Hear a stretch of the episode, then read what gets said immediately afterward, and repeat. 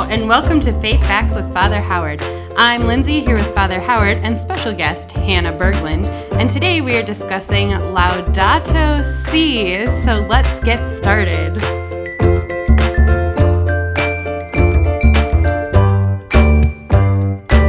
Hey Lindsay, as always, it's it's good to be able to spend some time to reflect on a, a few of the issues that that really touch upon uh, the, the month of October, which which our church designates as the Respect Life Month. And, and part of what I have been saying all along is that when it comes to this issue of respecting life, uh, it is it is a broad, it is a vast issue. It is not just a singular topic or a singular issue. It is something that that, that touches upon the very start of life, the very end of life. It touches upon the world in which we live. It touches upon the the institutions, upon the processes, politics, all of that stuff that's part of our world.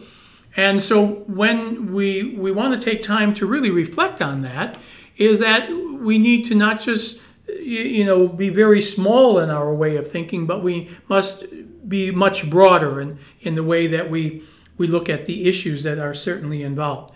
One of the ways that we do that, and, and why I've also asked Hannah to, to be part of this, is that in the encyclical Laudato Si', written by Pope Francis, is that it, it covers upon one of the major, major issues that literally we as a world have to have to be thinking about and talking about, and we need to be discussing, and we're not we're not really doing that much. Um, you know, politically, we're beginning to do that more because that was certainly not the case, you know, in the past a bit. But also in our church, we need to be talking more about this.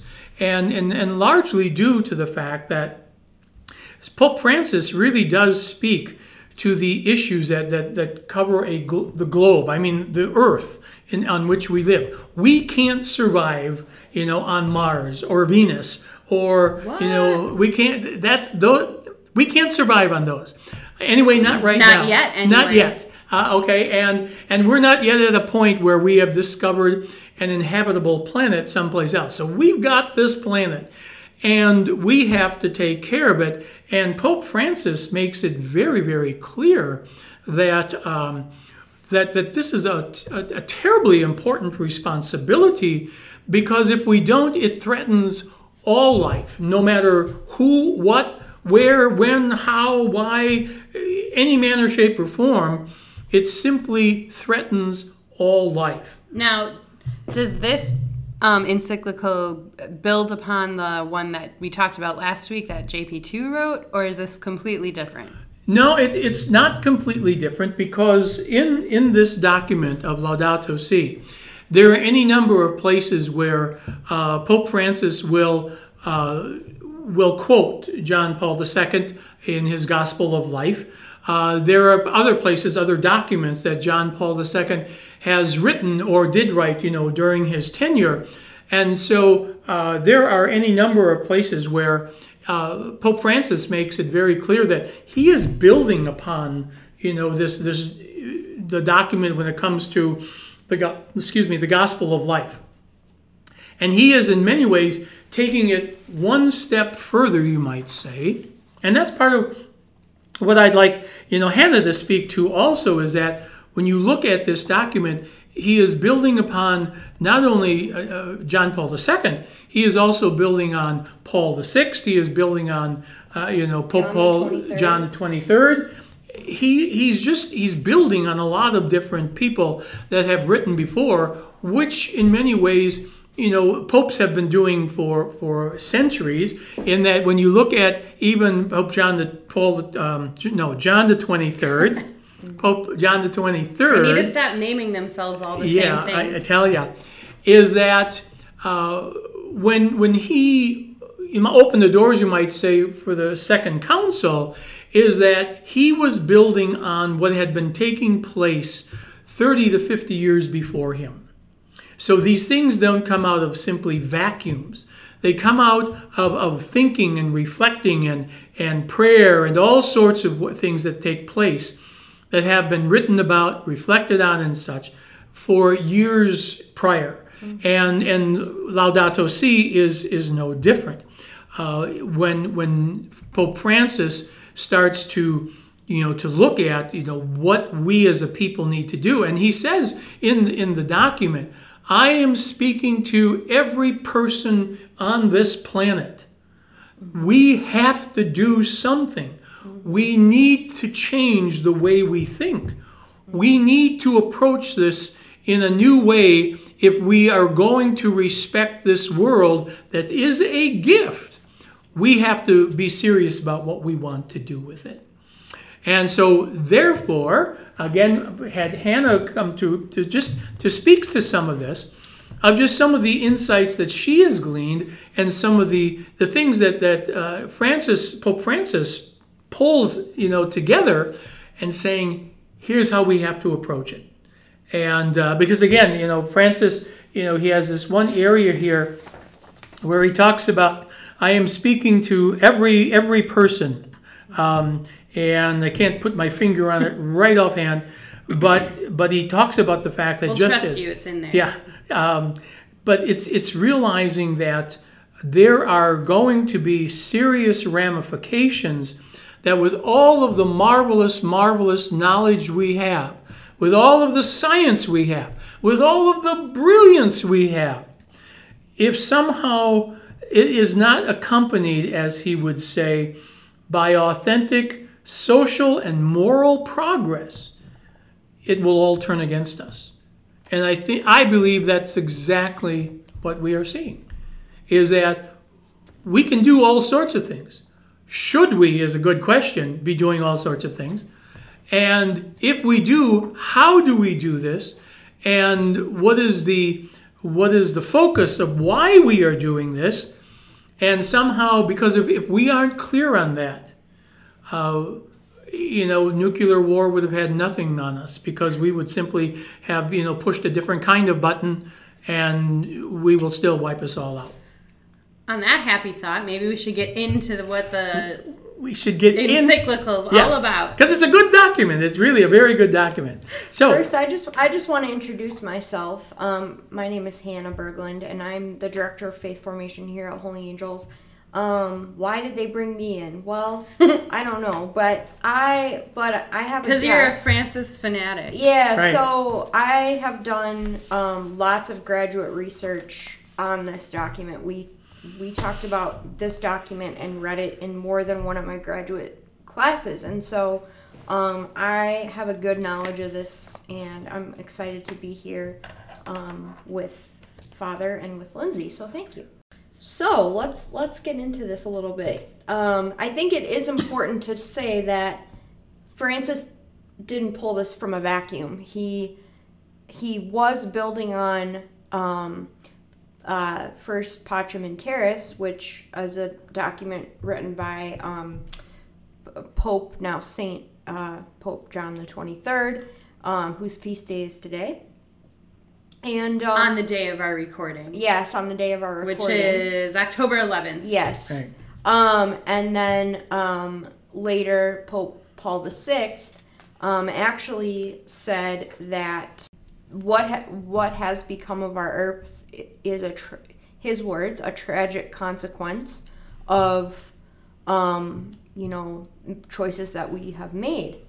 And um really I think the the if you're going to take nothing else away from this podcast or this document, I think the biggest conclusion that Pope Francis makes here is that he's connecting our treatment of the earth with our treatment of people. It's a direct relation.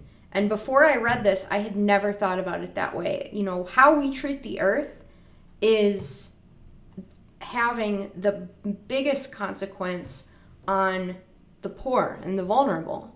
And so caring for creation is really caring for each other. And that's that's the main conclusion, in my opinion, that Francis makes in this document. Because who's out on the streets? Who's out in the elements? It's the poor. It's the people without resources. And so how we treat our environment has the greatest effect on them. And I think that's really important. In the beginning of this document, Pope Francis talks a little bit about Saint Francis of Assisi. And he, Saint Francis referred to every creature, no matter how small, by the name of brother or sister. Brother water, sister fire, um, even sister bodily death. I mean, everything was related to as brother or sister. Um, brother, sun, sister, moon. So I think in giving all creatures, referring to them this way, it it can help us treat things with respect. Um, so that's going all the way back to Saint Francis. I mean, this document has now been added to the body of the Church's social teaching. So as a whole, the document kind of beginning, it Francis goes over what the status is of our present ecological crisis.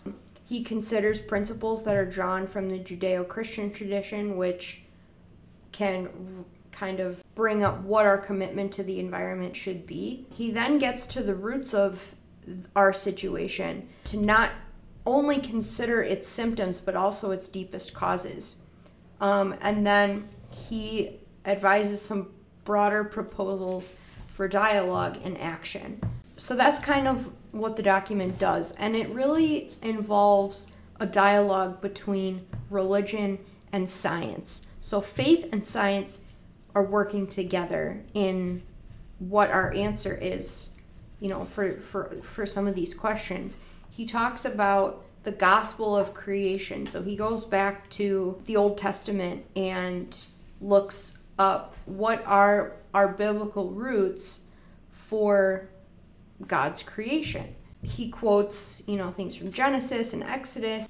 Part of, uh, you know, building off of what you, you yeah, shared there, yeah. uh, Hannah, is that we find with Francis, you know... He, Pope it's, Francis? Uh, or Saint Pope, no, Francis? Pope Francis. Pope okay. Francis, yeah. Saint Francis, yeah, he, he's, he's gone. He's in the past and gone. He's okay. in the past and gone. Um... With Pope Francis, um, he, when when he, you know, he is putting together this, you might say, this appeal, and he he, he talks about the fact of the, an urgent challenge, and he says, "I urgently appeal." Then talks about that there needs to be a new dialogue, there needs to be a new approach, and that new approach recognizes the fact that you cannot talk about how we treat the earth, and as Hannah referred to, you cannot talk about how we treat the earth unless you at the same time are talking about how we are treating, you know, each other. You cannot address the problems that our, literally our globe faces without addressing the problems that the those who are in poverty uh, face. That the The motivation behind the way we treat one another and the way we treat our earth in many ways is the same. Self-indulgence, selfishness, uh, money is the is, is, is the be-all and end-all, power, control, that the very reasons why, you know, of, of, of why there is so much, in so many ways, misery on earth are the same reasons why this this earth that we live in is in, in deep trouble. So and we shouldn't take, take, take, take everything we can out of it. Absolutely not. Absolutely not. But realizing that what we do has a consequence not only for today, but it has a consequence to those generations who we hope and pray to God will come after us. And so there is this plea to change the dialogue, change the questions, change the way we look at it in order to allow us to find answers that, you know, will help to shape, you know, the future of our, plan- of our planet. Uh, he talks about the need for a conversation that includes everyone, not just the powerful, uh, not just the scientists, but he talks about the need for a conversation that includes all of us, because it affects all of us. Mm-hmm. And the decisions that we make will make a difference to all of us and to the earth, you know, the planet that, that we're part of. One of the first things he, he talks about is the fact that we live in a throwaway culture. So just think about your cell phone. I think this is the best example. You know, we, we have our cell phones. We use them for maybe a couple years at most, and then we throw it away because there's an, there's an update. There's a new one. Ours gets slow. So we we kind of use things as much as we change our underwear. Like, it's the the waste that we produce is enormous. And so how can we use things and make them last? He actually talks about that throughout the whole whole document. That's definitely something to think about. He talks about the climate, access to drink, clean, safe drinking water, mm-hmm. as common goods.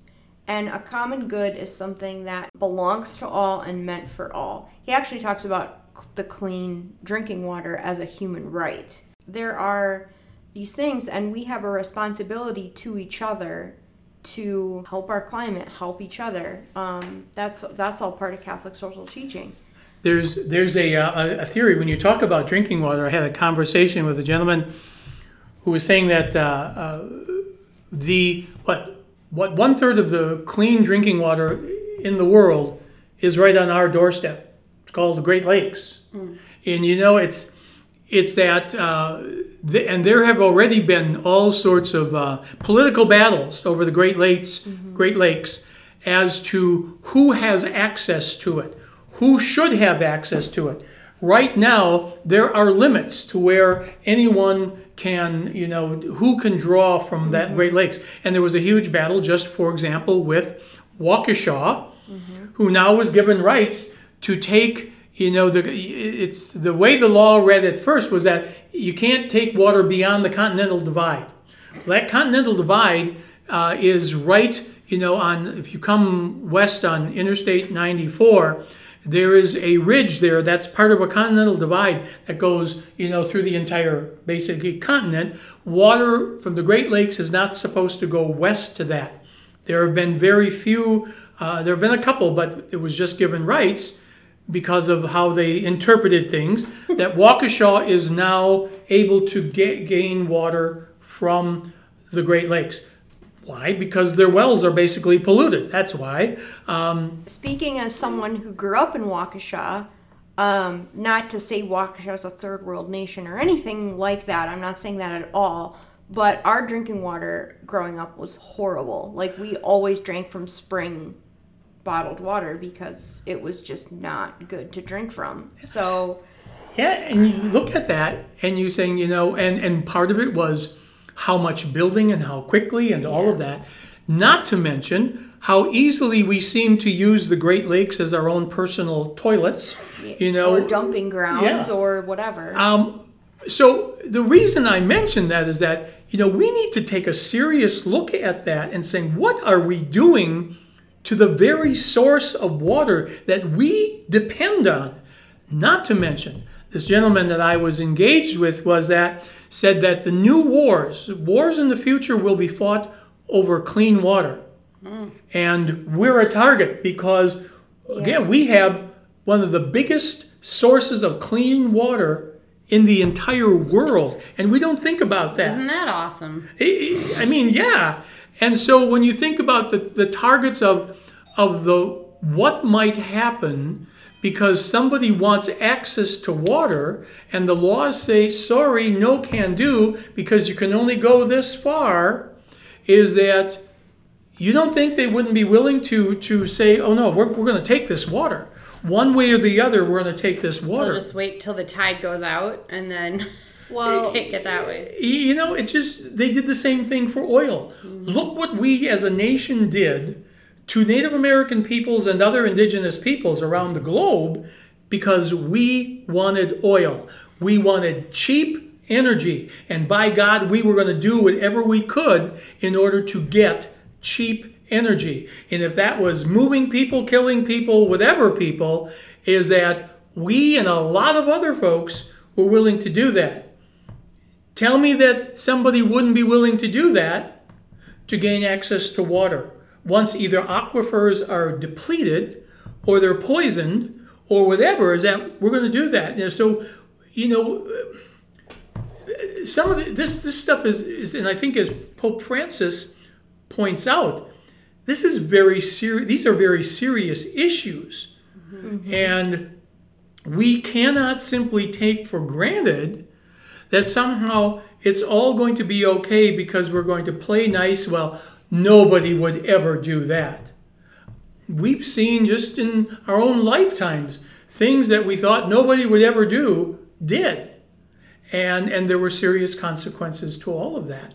So Pope Francis, you know, in his wisdom, talks about the right he believes, the right an individual has to clean drinking water. Mm-hmm. This isn't something that it's okay to have if, if we, you know, if we want to. We can't survive without water. And life and can't life survive. Issue. Well, that's what I was just gonna say. Um, he says one serious problem is the quality of water available to the poor. Every day, unsafe water results in many deaths and the spread of water-related diseases. He also says that we have a grave social debt toward the poor who lack access to drinking water because they are denied the right to a life consistent with their dignity. And so this is a life issue. People dying huge, huge. From not being able to drink clean water, I would say that's a life issue. When I lived in California, I became, I before I moved out there, I had no idea anything about water. And out there, it's a reality. You don't water your lawn. You, they tell you, try to limit your showers to three minutes. Only run your washer and dishwasher once a week. Um, you actually get a tax break if you remove all the grass from your yard and replace it with rocks or whatever. Like, it's, you you don't complain about the rain. I learned that quickly. You are going to get looks if you complain about the rain. Hmm. Um, there because well, it doesn't rain a lot. And when it does rain, it's a gift from God. It truly is. Um, there are huge desalination plants off the coast, and what that does is it takes the water from the ocean and it gets rid of the salt so that it's able to be used. Um, it's a it's a huge problem. Um, and, you know, if we don't take care of what we have now, it could get like that, and mm-hmm. you, we don't want that to happen. Lack of biodiversity, people, oftentimes we, we hear, uh, for example, in the scriptures and in the Psalms, you know, they talk about the cedars of Lebanon. And you say, well, wait a minute, there are no cedars in Lebanon. Yeah, today they're not. When you think about in the past, and, and scientists have shown, is that Lebanon and that whole area used to be just covered by cedar groves. Interesting. They were just covered, and that's why, you know, the temples and, and many of the palaces that they were they were built out of the cedars of Lebanon. It was one of the best woods that they could, and they literally deforested it. Never thought about that. And, and you know, so even those kinds of symbols and those kinds of things of what happens to an area when it is literally, you know, when it is literally uh, deforested and wiped out, saying, look, there are things that our world can't come back from. It just plain can't. And and so we, we have to be cautious. One of the things that oftentimes, you know, I'm able to travel a little bit around the United States, of how people, you know, there are folks who will move to Arizona because they want the warm weather and all of that, and then they will try to make their lawns exactly like they are oh. in Wisconsin. Mm-hmm. By, by Wa- you know, by watering grass and, and wanting all of that, saying this climate can't nope. ha- can't subs- you know no. can't keep that going. Mm-mm. It's like we we want everything to change as long as nothing changes, and we and, want the best of it all. Yeah, yeah, I guess so. And and we're willing to do anything sometimes to get that, because I want the best of it all, and I don't care whether you're able to live or exist. And so when, you know, because I want the best of it all, and I'm told in so many ways, I deserve it. I deserve it because I'm good, I'm an American, I'm this, I'm this, I'm this, is that, and, and, and rather than looking at saying, wait a minute, we're part of something much bigger than, you know, just America or or Wisconsin or whatever it might be. Mm-hmm. And I think that here again, you start to pay a price of uh, the Dust Bowl, uh, you know, in the in the Western states didn't happen by accident. You know, there was drought, and and we see the consequences of all of that. And, you know, then we start to tap aquifers and those kinds of things. And, you know, I, I am not saying that somehow we shouldn't be doing any and all of this stuff. Is that what we need to do, though, is we need to put limits. We cannot simply treat it like I, I am the only one that exists in this universe. And so when, when we look at this, you know, this encyclical, uh, Laudato Si', he is talking about life issues, mm-hmm. the very existence of all life. And so this is a big life issue. And that's why, to me, it's it's so dangerous, you know, when we we are tempted to focus on, on one thing uh, and, and recognize there's a whole lot that we need to be seriously looking at. And it is, I think, the wisdom of Pope Francis that points that out. Mm-hmm. Um, well, yeah, he, I mean, you ask anyone what a life issue is, I doubt anyone's going to respond with water. You're right. So, no. Sadly, yeah. You're probably right. Or or hunger. Yeah. You know, when how many hundreds of thousands of people die each and every day, many of them children, because of simple lack of, of simple food necessities. Mm-hmm. How much hunger is in our own United States when you think about the food banks that are being used now more and more and more than ever, mm-hmm. the lack of of, of uh, substantial food access on college campuses. You know, it's not just, you know, some third world, you know, country that we're talking about. We're talking about in our own cities, in our own neighborhoods, in our own college campuses, in our own uh, just places where where we wouldn't think about it, and yet so often there is. You know, the, there are these issues that need to be addressed when you look at foreign debt, when you look at all of those things. And now, obviously, most recently, you start looking at the places in the world that haven't even yet received any of the vaccines. And there are millions and millions and millions of doses that are available. And, and I would say the responsibility that we have, we need to share those. Mm-hmm. We can't just say, well, it's about us first. We can make more. Mm-hmm. We can make hundreds of millions of vials more. In many ways, we're just not necessarily willing to pay for it. That's it. They can't pay for it. We can. So here you go. Exactly. And I think our our Catholic faith calls us to be... Well, first, to be in community. I mean, we don't come right. together and worship and receive the Eucharist in a vacuum. We do it in the context of a community.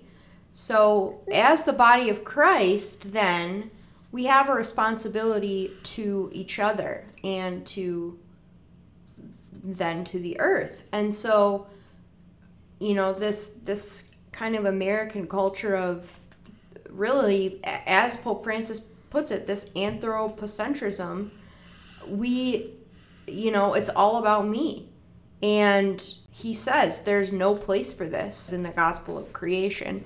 But really, there's there's no place for this, I think, in the church. And this is so countercultural to the way Americans live. But I think this is the solution for um, caring for our home. And, I, you know, it's important that, and, and Pope Francis also acknowledges this, it's not that we have all the answers. We don't. You know, the church, one, I think we need to be willing to engage, you know, in the conversation of being able to say, look, you know, th- there are other issues other than simply how much do you make and how much can we make on this. There are other issues that need to be, you know, addressed. one of the experiences that I had when I was working in our college seminary program is that I was living downtown on twenty-second in Wisconsin, across, you know, the street from the Ardmore, you know, Hotel. And uh, so one of the things that Marquette University at the time was starting to, you know, to take and, and provide a different, better, upgraded housing. But what it was going to do, it was either going to, they bought buildings in that whole area. It was an area of, of West, it was called Avenues West. It was an area that was known for, you know, drugs and prostitution and, and hunger and poverty. Um, within a, a several block area of where I lived, we knew of thirty-two drug houses. Whoa. Just within several blocks.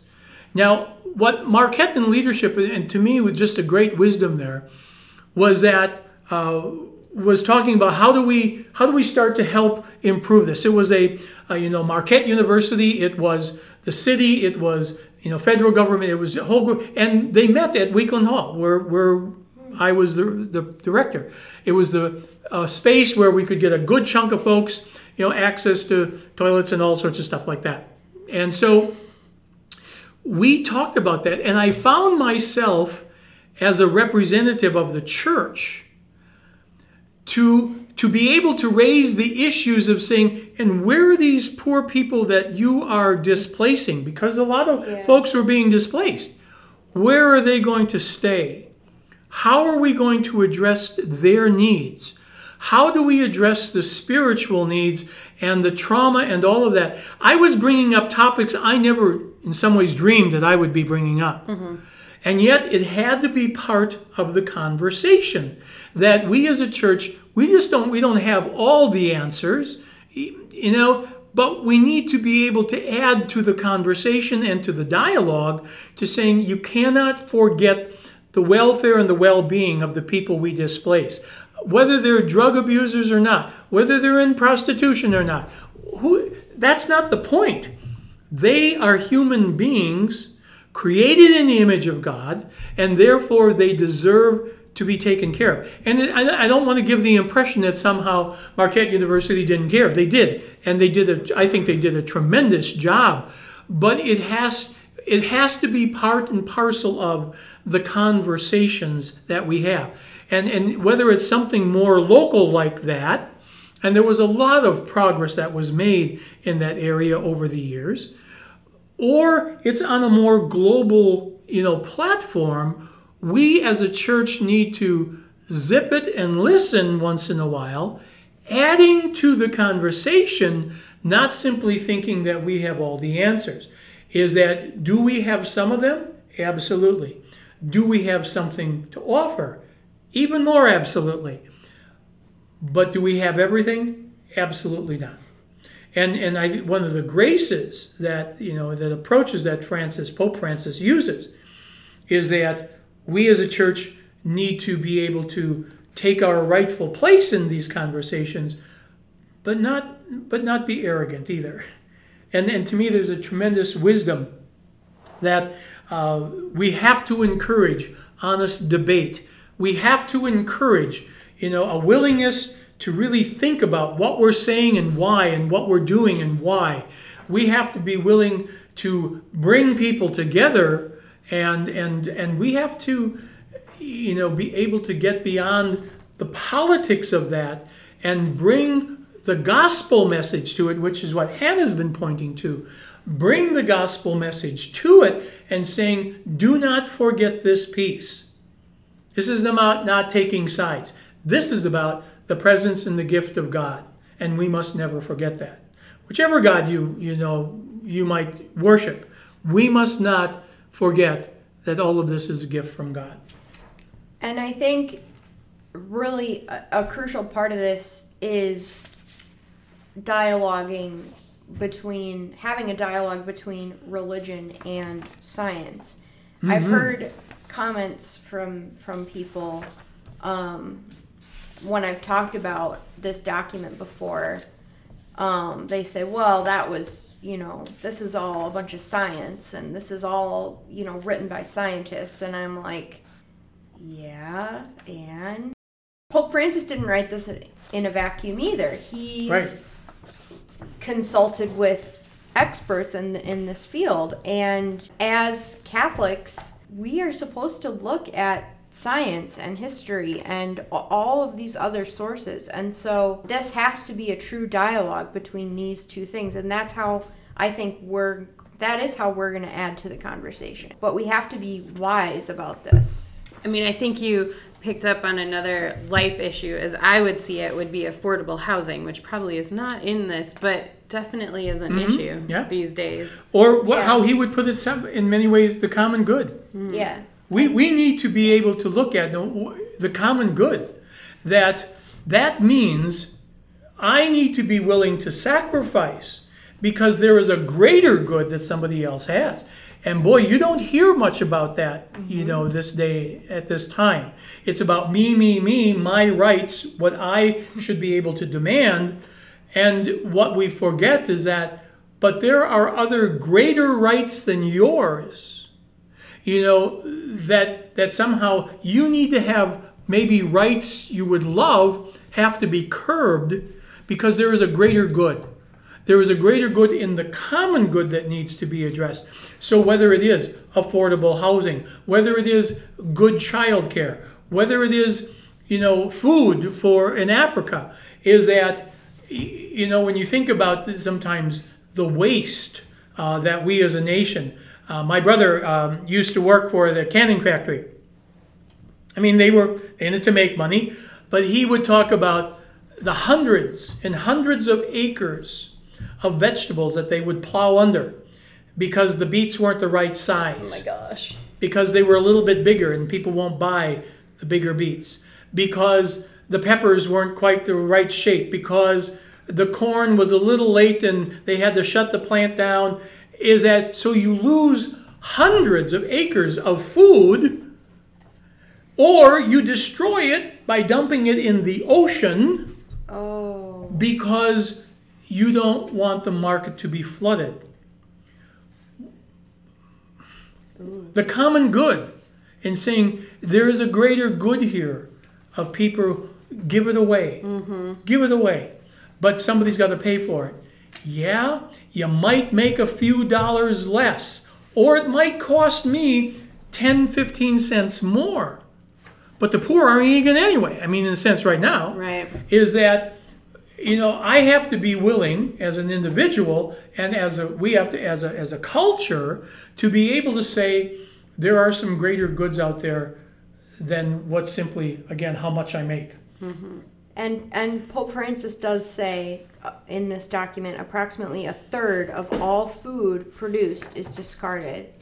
Mm-hmm. And um, it then says, whenever food is thrown out, it is as if it were stolen from the table of the poor. And that's so true. Yeah, it, it, and we don't think about it. You know, we have garbage disposals.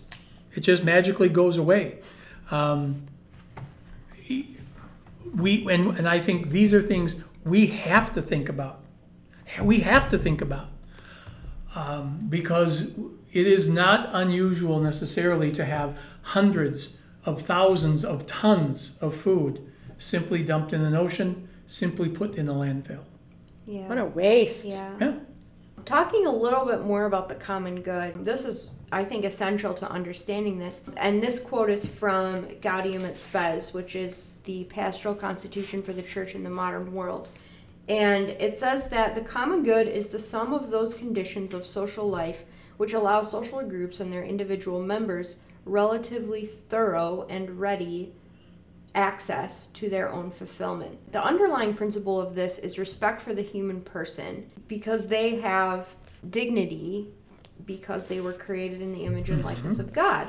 And so it, it really has to do with the overall welfare of society and And what, what is good for all, not just what is good for me. So this is really a central principle of social ethics. And society as a whole, we are obliged to defend and promote the common good. And care for the earth um, is part of this this common good.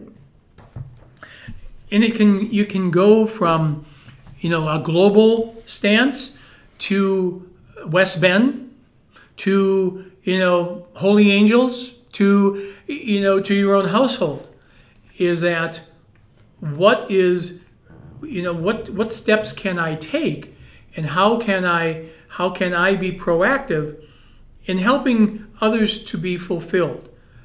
Not because I'm just a nice guy, but because I have a responsibility to do so. I have a responsibility to think about not just myself, but how I have an influence on the parish, how I have an influence of, of West Bend, how I have an influence in the diocese. That, you know, by my actions, by my words, by whatever it might be, even, for example, what we do and accomplish maybe through this podcast. You know, how can this, you know, by what we say and what we do, how can this help to promote the common good?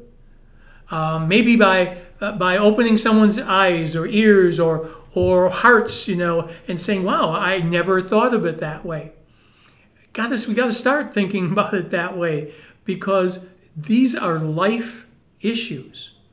And and if we do not, you know, really think about this, we do so at our own detriment.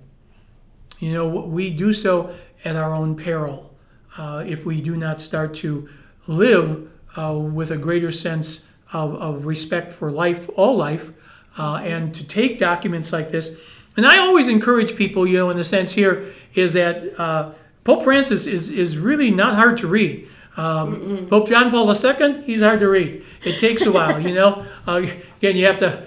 Pope Benedict, a little hard. Again, he's hard to read. He can be a little heady too. Good stuff, harder to read. Pope Francis really in many ways is very down to earth and is very easy to read. Yeah. And and and the any the average person and such can grasp this uh, because he does use some good examples, many good examples about how to apply this, or a person could apply this, you know, in, in their own lives. Now, is this this should be something that's on the Vatican website, right? That is correct. So that is we correct. Can also link to this um, on our podcast page. Yes. When we post it, so that everyone can go read it. And no one person is going to change this situation. But I think there are, and people have probably heard this a million times, but it's true. There are little things that every person can do that when it's all added up, it can make a difference. So, you know, do you use paper products?